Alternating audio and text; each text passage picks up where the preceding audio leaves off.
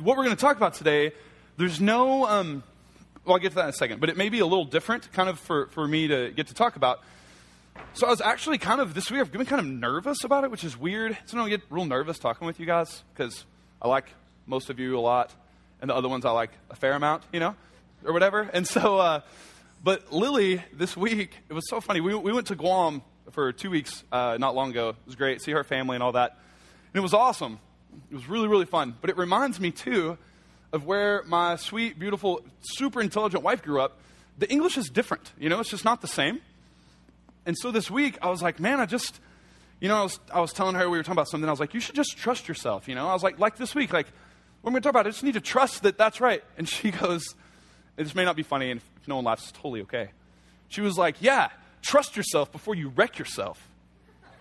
And I was like, mm, no, no, I don't, that doesn't sound right to me. I was like, try, try maybe check yourself before you wreck yourself.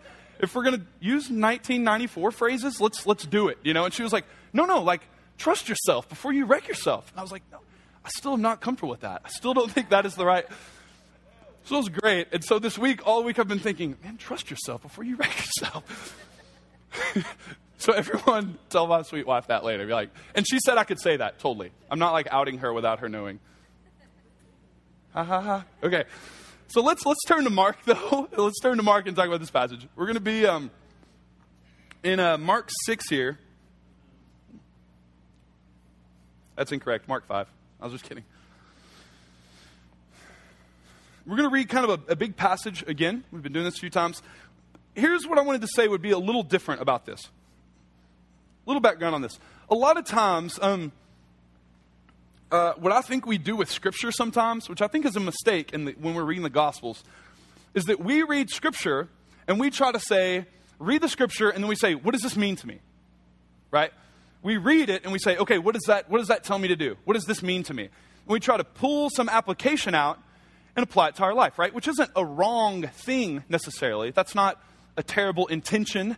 It's not bad to do that. There are scriptures that are written so you will do that. We just went through Ecclesiastes. If you read Proverbs, those are made to show you what you should do with them, right? But the Gospels, honestly, the main reason of Gospels is they're trying to talk about a guy. They're trying to celebrate this guy Jesus and tell people about his person. Okay? So sometimes what we do is we say, well, what can I take out of that and apply it to my life? When that shouldn't be the question that we start with. The question that we start with maybe should be, what does this say about the man Jesus? That's the intention of the Gospels. Who is Jesus, right? And so maybe we should ask ourselves, instead of, what should I do with this? Maybe we should ask, what does this do to me, right? what does the Bible read about me? Not what can I read and take out of it and use it for my own personal life or not use it for my own personal life if I dislike it. Maybe we should just ask ourselves an honest question. If this says blank about Jesus, what does that do to me? What does that cause to well up in me? What does that say about me? What, why am I rebelling against that? Why do I like that? Ask ourselves these questions, right? And so this story there's not a lot for someone to kind of command us to do from this story. But I think of, of a lot of stories in Mark, this is one that's, that's pretty intense. It's, it's, there's a lot of detail, there's a lot involved, and maybe we should ask what does this story tell us about Jesus? And then at the end, what does this about Jesus do to me? The fact that Jesus is this way what does that cause in me? What does it do? Okay? So that's kind of what we're going to ask. So there's not a lot of commanding us to do anything. So I kind of just want us to, to listen to the story and let it speak for itself. I'll obviously look at a few of the verses kind of a little more in depth. We'll kind of talk about other things, but, but I want us to just enjoy the story today. Does that make sense? Reasonable? Awesome. Let's do it. All right, I'm going to read it. It's going to be on the board. You can follow along, do what you want. It says, when Jesus had crossed over by boat on the other side of the lake, you remember what happened last week? This demon possessed man happens. Kind of a crazy story. Lots of pigs run off a cliff. It's, it's a good one. Um, but then after that, he crosses over to the other side. Um, a large crowd gathered around him while he was by the lake. Then one of the synagogue leaders, named Jairus, came, and when he saw Jesus, he fell down at his feet and he pleaded earnestly with Jesus My little daughter is dying. Please come and put your hands on her so that she will be healed and live. So Jesus went with him. A large crowd followed and pressed around Jesus, and a woman who was there had been subject to bleeding for 12 years. She had suffered a great deal, the understatement of the passage. She had suffered a great deal under the care of many doctors and had spent all the money she had. Yet instead of getting better, she had only grew worse. But when she saw Jesus, she came up behind him in the crowd and touched his cloak because she thought, if I just touch his clothes, I may be healed. Immediately, her bleeding was stopped, and she felt in her body that she was freed from her suffering. Now, at once Jesus realized that power had gone out of him, he turned around to the crowd and he said, Who touched my clothes? This the disciples, they talk, which is a mistake sometimes. You see people crowding around you, his disciples said, and yet you ask who touched me? But Jesus kept looking around to see who had done it. Then the woman, knowing what had happened to her, came and fell at his feet, trembling with fear told him the whole truth. He said to her, Daughter, your faith has healed you. Go in peace and be freed from your suffering. And while Jesus was still speaking, some people came to the house of Jairus, came from the house of Jairus, the synagogue leader, and they said, Your daughter, she's dead. Don't bother the teacher any longer. Um, overhearing what they had said, Jesus told him, Do not be afraid, just believe. He did not let anyone follow him except Peter, James, and John, the brother of James. And when they came to the house of the synagogue leader, Jesus saw a commotion with people crying and wailing loudly. He went in and said to them, Why is all this commotion and wailing? The child, she's not dead, she's just asleep. But they all laughed at Jesus. After he had put them all out, he took the child's father and mother and the disciples who were with him and went in where, um, went in where the child was. He took her by the hand and said to her, Talitha koum, which means, little girl, I say to you, get up. Immediately the girl stood up and began to walk around. She was about 12 years old. At this, they were all completely astonished. And he gave orders not to let anyone know about this and told them to give her something to eat.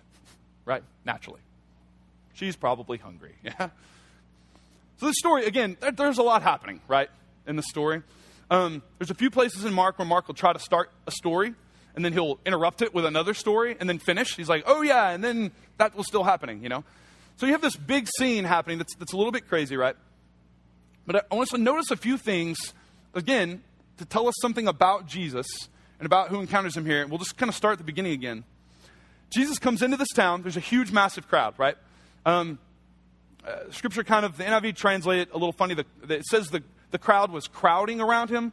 Literally, that means they are they were pressing up him, almost crushing him. Is kind of the way this is talking about. So he's famous at this point, and there's just masses of people just wanting Jesus so bad that they're going to crush him. There's no, you know, his bodyguards are terrible apparently, and it's just not going well, right? Well, the synagogue ruler, who has important standing in his community, interrupts what Jesus is trying to do and falls on his knees and begins to beg Jesus to come to his house. Now, I've read the story many times, and so this week it was a temptation for me to just skim over that. But here's the deal I, I don't have a daughter. I don't have one. I would like one. I think they're so cute, and they're just, it's great, I'm sure, right? Cody says it's awesome to have a daughter, right? It's a winner. He's grinning right now. I can't imagine, though, having a daughter that you love, that you're so excited about, you know, that's cute and sweet, you think she does nothing wrong, you spoil her probably. They do. My friends with daughters do badly, and it's awesome. right? The Hansons are the worst, and it's the coolest, you know? You're, you are great at it. And then the daughter getting sick enough to, nearly die, right? And you've tried everything, tried everything, and nothing is working. There is nothing else you can do, right? You are in a desperate state, apparently, right? This guy is in such a desperate state. He loves his daughter so much. and is so distraught by her being so ill that he goes in front of a crowded, peop- a crowded group of people where they're almost crushing this famous teacher that he probably hasn't even met yet. And he is like one of the rulers of the town. The synagogue ruler, he's not just the pastor, right? He is like one of the lawgivers, he is one of the community dispute mediators, he is a leader in the community, and he comes in front of everyone so distraught, falls down on his knees in front of another man, pleading with him in front of everyone. Pleading with him in front of everyone if you don't come to my house, my kid is going to die. Please, I beg of you, come to my house. I've, I've never seen my dad beg about something. I don't think he's overly proud to do it. He's not that kind of man. He's not a gruff man that wouldn't think of it. You know, I, I don't. But I don't just. I just don't think he's had a situation where he's needed to. Right. But I can't also imagine being in a crowd and watching a man run up with his family or his servants and drop down to his knees and plead in the dirt for someone to come to his house to save his kid. That would do something to us if we saw that in the room today. It would do a lot to us, right? If someone you knew did that, you'd know that's a bad state. You wouldn't know what to do. I wouldn't know what to do. Right? But the situation is the man is, is so desperate that he's, he's ready to do anything. He's ready to embarrass himself in community. He's ready to get told no in front of everyone. He's ready for this not to work. He's ready to humble himself and pay whatever cost. He's willing right now to do anything. The situation that is surrounding his life, that's kind of crushing his life, is so making him so distraught he'll do anything, right? And then what happens? The story gets interrupted with someone in a similar plight. This lady the story talks about has been bleeding. She's been, another way, she's, she's been menstruating, whatever. She's been doing this on her, on her, this situation. Another way to say that better for all of us sitting here. This has been, this has been the situation for 12 years. 12 years. Not only the medical problems with that, right? You're not supposed to do that. I don't know a lot about anatomy, and I'm the farthest thing from a nurse or doctor in the world, but it's not okay for that to happen that way. 12 years of this, she has gone broke and bankrupt trying to fix it with local doctors. And Mark goes out of his way to add this line, and it hasn't gotten better, but in fact, the doctors have made it worse. She's constantly bleeding, and, and then that's not even part of it. The societal ramifications are in Jewish life, and I, I read this again this morning just to, again, remember for myself how desperate she would be. She is declared unclean when she's during that week of her month, right? She's declared unclean. She can't be in her home. She can't touch her children. She can't um, hug her husband. She can't go into the city and have coffee with her friends, because I'm sure they had lots of coffee shops back in the day. She can't do any of those things she has to be away from her home, away from her city. She has to go through purification rites and rituals.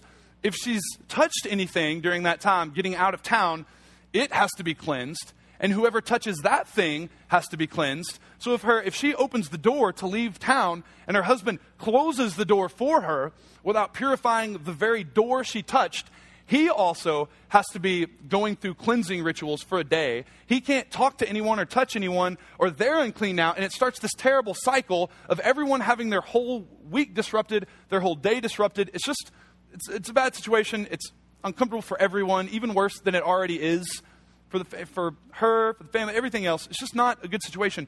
She's been living this way for 12 years. She hasn't had community in 12 years. 12 years of not being able to touch anyone, or you feel guilty because they have to go through cleansing rituals for a day or even longer if they didn't know and then touch someone else because then they made them unclean and they're the unclean giver, and that's worse. Also, I mean, not even talking about Deuteronomy and, and Leviticus law, there's also tons of laws the Pharisees would add on to that. And by this time, laws had gotten so severe towards that woman that if they could prove she knew and she did it maliciously to make someone unclean, they could kick her out of town and abuse her, possibly kill her if the person was important enough.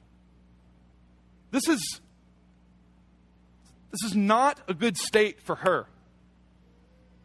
She might as well, in their society, be a leper who can't have contact with anyone, can have no affection from anyone, can't be loved by her family as she's dealing with this ordeal that has bankrupted her and her family.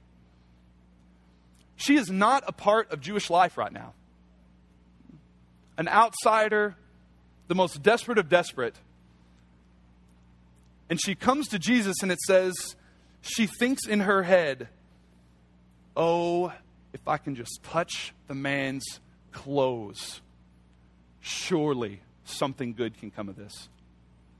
If I can just crawl through the dirt when he's not looking and reach out my hand in that humble way in the crowd and perhaps just glance his garment, maybe, maybe I'm good to go. Maybe something will better my life. This is all I've got left. Because again, she's going to walk through a crowd, making them all unclean, touch a religious leader who's going to go heal a synagogue leader's daughter from death. And she says, No, I don't care if I make him unclean. I don't care if the world hates me. I don't care if they find out and I get stoned for this, which she would.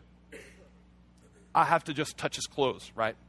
I just, something, anything. I, I just need something from him. Please make me better a little bit, right? Desperate. Desperate. Here's the deal. One of the more exciting things is Jesus apparently is gentle with the desperate. He's not like you and I. He's not like you and I who points out to the desperate, look at your life. What's happened to make you this desperate? Right? That's common for us. We look at a desperate situation and we say, well, yeah, that is sad, but you know, could have got out of that a long time ago. Chain of events that took you here, you know? Jesus doesn't reply to that. He doesn't entertain that thought, it doesn't seem synagogue ruler comes, most of the synagogues have rejected Jesus at this point. He doesn't say, Oh, now you want me?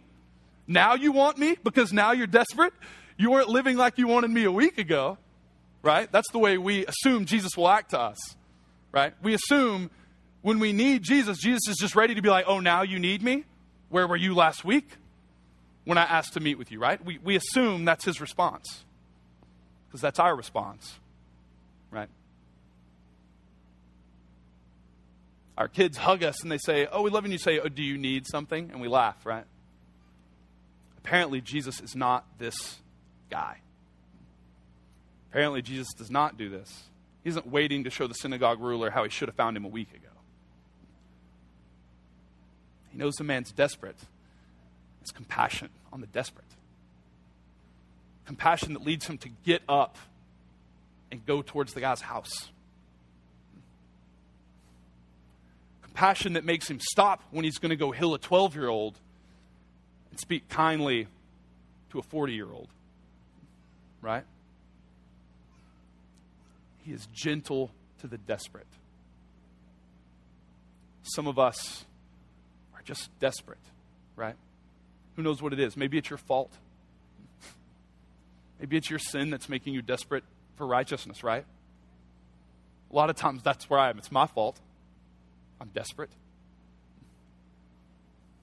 Maybe it's physical, maybe it's illness, and you're just desperate, pleading. You'd offer anything, right?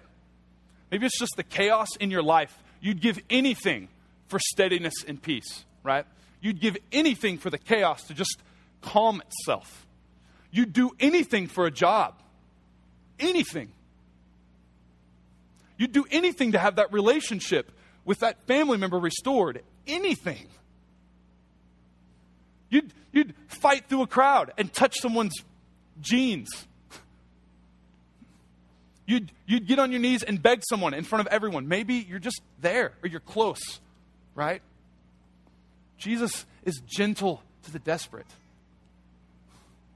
He is not waiting to point the finger. That is a lie. It is not true. That's us, not Jesus. That's us. We're those people. Jesus apparently is not. He goes, he even proves this more and more. I love this. This is one of my favorite things about this passage, for sure, for sure. The lady comes and she falls down at his feet and explains everything, pleading, trembling. It says, because she knows she could be stoned by the whole crowd. She knows everyone is thinking, oh my gosh, did she touch me? Do I have to leave now? Did I touch you? What happened? who, who is this? She's explaining it. Everyone's getting, I'm sure, furious, gasping. It's, it's a big ordeal, right? What does Jesus call her? Jesus says, daughter, right? Jesus says, daughter, your faith has healed you. He, he, he shows her now, uh, daughter, you've come to me. I am a father to you. Okay? I'm not a synagogue ruler. That's not me. That's not who I am. I'm not the law giver right now. I, I am father. I'm your father. Daughter, I, I have compassion on you. Then it goes through, he gets to Jairus' house, right? And he he uses this little phrase. Now, this phrase, our Bible translated it, and um, it says that this phrase means little girl, I say to you, give up. It's actually this like endearing um, pet name for a daughter that a, that a, father may use. It's like a very um, common thing. Like if you call your daughter uh, darling or honey or sweetie, or if you have a special name only you use as the dad, right? My dad had this special name for Lakin, and she had this special name for her dad when she was little. And they only called each other that name. If I tried to call her that, she's like, no, no, no, no, no, you can't call me that. That's my dad's name. And mom would try, and mom would get mad. And it was super funny. But regardless, that was their special thing. Just them. It was special, it was unique. That was what they had. Jesus uses a phrase similar to that for this dead girl in a bed. Gently takes this girl's hand and kind of says, sweetheart or darling or my daughter, my child, get up. Get up. Get something to eat. Live your life. Skip around, right? Father. Jesus literally displays here to everyone watching I am calling them and asserting to them my fatherness to them. Right? I'm going to have Courtney stand up and read a passage uh, in Matthew 7 that describes this. You can go ahead and put it on the board now, man, if you don't mind. You go ahead. It says, um, Which of you, if your son asks for bread, will give him a stone? Or if he asks you for a fish, you will give him a snake? If you then, though you are evil, know that what good gifts to give to your children, how much more will your Father in heaven give good gifts to you to those who ask him? If your son asks for a piece of bread, you're probably not going to give him a rock as a joke. Let's mar your teeth, my son. That'd be awesome, right? Your, your kids, you go to, this is terrible. I'm not even, I don't need to explain this as you go to a seafood restaurant and you get a snake. That's stupid. But regardless, no one does this. Jesus is saying here, like, look, uh, fathers don't do that here, right? Normal fathers, even if it's a bad father, probably won't give a kid a rock to eat and make him eat it. Probably, right? There are terrible fathers that abuse in terrible ways, but that one's, that one's extreme, right? When a kid says, I'm so hungry, and you say, Oh, awesome, we're all having fish, except you, ha, cobra, burn, right? No one's, that's terrible. Jesus is like, No one does this. He's like, No one will do this. Talking about 1994 sayings, burn, that's terrible. That's bad. But he says, he says, no one does this. He says, and you're all evil people. He said, you're all selfish, ridiculous people, and even you aren't going to do this. He goes, how much more when you ask the Father for something, the Father who is in heaven, how much more will he not give you what you need? He says, he's not going to wait for you to ask something and then heap on you abuse.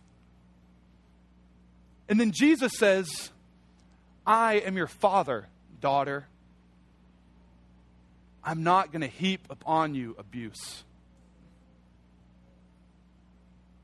He said, You are desperate. You've been bleeding for 12 years. You haven't had community in 12 years. I don't want that to continue for you. Get up and live your life. Hug your husband. Play with your kids. Live your life. Enjoy your life. And then he takes this little girl who's dead. The mourners are wailing outside, and he tells them to stop, and they laugh, which is crazy to me that that would be, that they would pay them to mourn, and then they would laugh, is ridiculous. And Jesus says, Oh, my sweetheart, get up. Let's have lunch. Because he fathers well. He fathers us well. Jesus doesn't give us a snake when we need some fish. He doesn't long to give us more heartache when we just want mending. He's a good father, good one. And he wants to father us. The interesting thing about him fathering this lady that I love that needs to sink in with us, I think. I've tried to this week, and it's not, I don't know how well it's going, sinking into my own heart. But again, the law says this lady has broken the law, touching his clothes, right? She's broken the law. In fact, she's broken law like rules. She, she really could be killed legitimately. And they wouldn't, Jesus in that day wouldn't seem evil for doing it. Now, obviously, we have different laws, and we would not think that's okay. His society would not have looked badly upon him for that.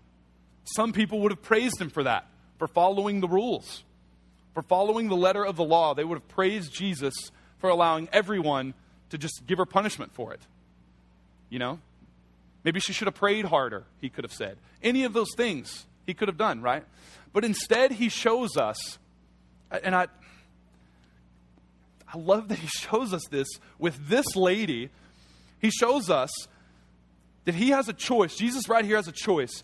He could let the law dictate his actions, or he could let mercy dictate his actions. He could let the law and rules dictate his response, or he could let compassion give his response. And he chooses mercy. He chooses mercy for you when the law says you shouldn't have it. When the law says you get what you deserve, Jesus can, can allow that. It is in his means to allow that. And instead, for this lady, he chooses mercy instead. For us, he chooses the cross instead. Instead of letting law dictate our punishment, he chooses to let grace dictate our punishment. Instead of letting law and the letter of it and the spelling of it dictate how our family life is going to work and how our punishment within that circle is going to go, he chooses to let redemption do its work with you.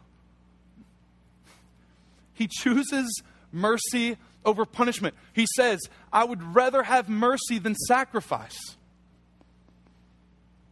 He says, I'm waiting to pour out my grace on you. Just ask for the love, just ask. Touch my cloak, right? Come beg in front of everyone to have healing. Let's do this, he says. I love your daughter too, right? And again, there's no command in any of this. I'm not saying any of us should come down and beg for whatever. Who knows what you should do? there's not a lot of command as far as how to act or what to do to me in this passage. This shows us who Jesus is. Jesus is gentle with the desperate. He asserts himself as father in our lives and a good father. Won't give us stones and snakes. And he shows that he lets mercy dictate his response to us. And the question is for us what does that do to us? Don't ask, well, what does this mean to my week this week? What should I do now? No, no, no. Just what does it do to you? Does it just make love well up a little bit in your belly deep down? That does it make that time right before you sleep, that like deep thinking time, does it just make it swell with joy because you're thinking about someone who redeems your life to the point of being gracious to you when you're desperate? Does it maybe well up in you a desire to give that desperate or to give that gentleness out to everyone else you meet? Who knows? Whatever that is with you, it, there needs to be something that it does to us. Maybe it does nothing. Why is that? Also, ask that question. We're going to, the worship band's going to come and they're going to sing some more.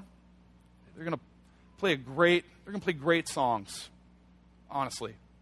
They fit so perfect, right? I mean, it's, it's ridiculous. And it's going to sound great.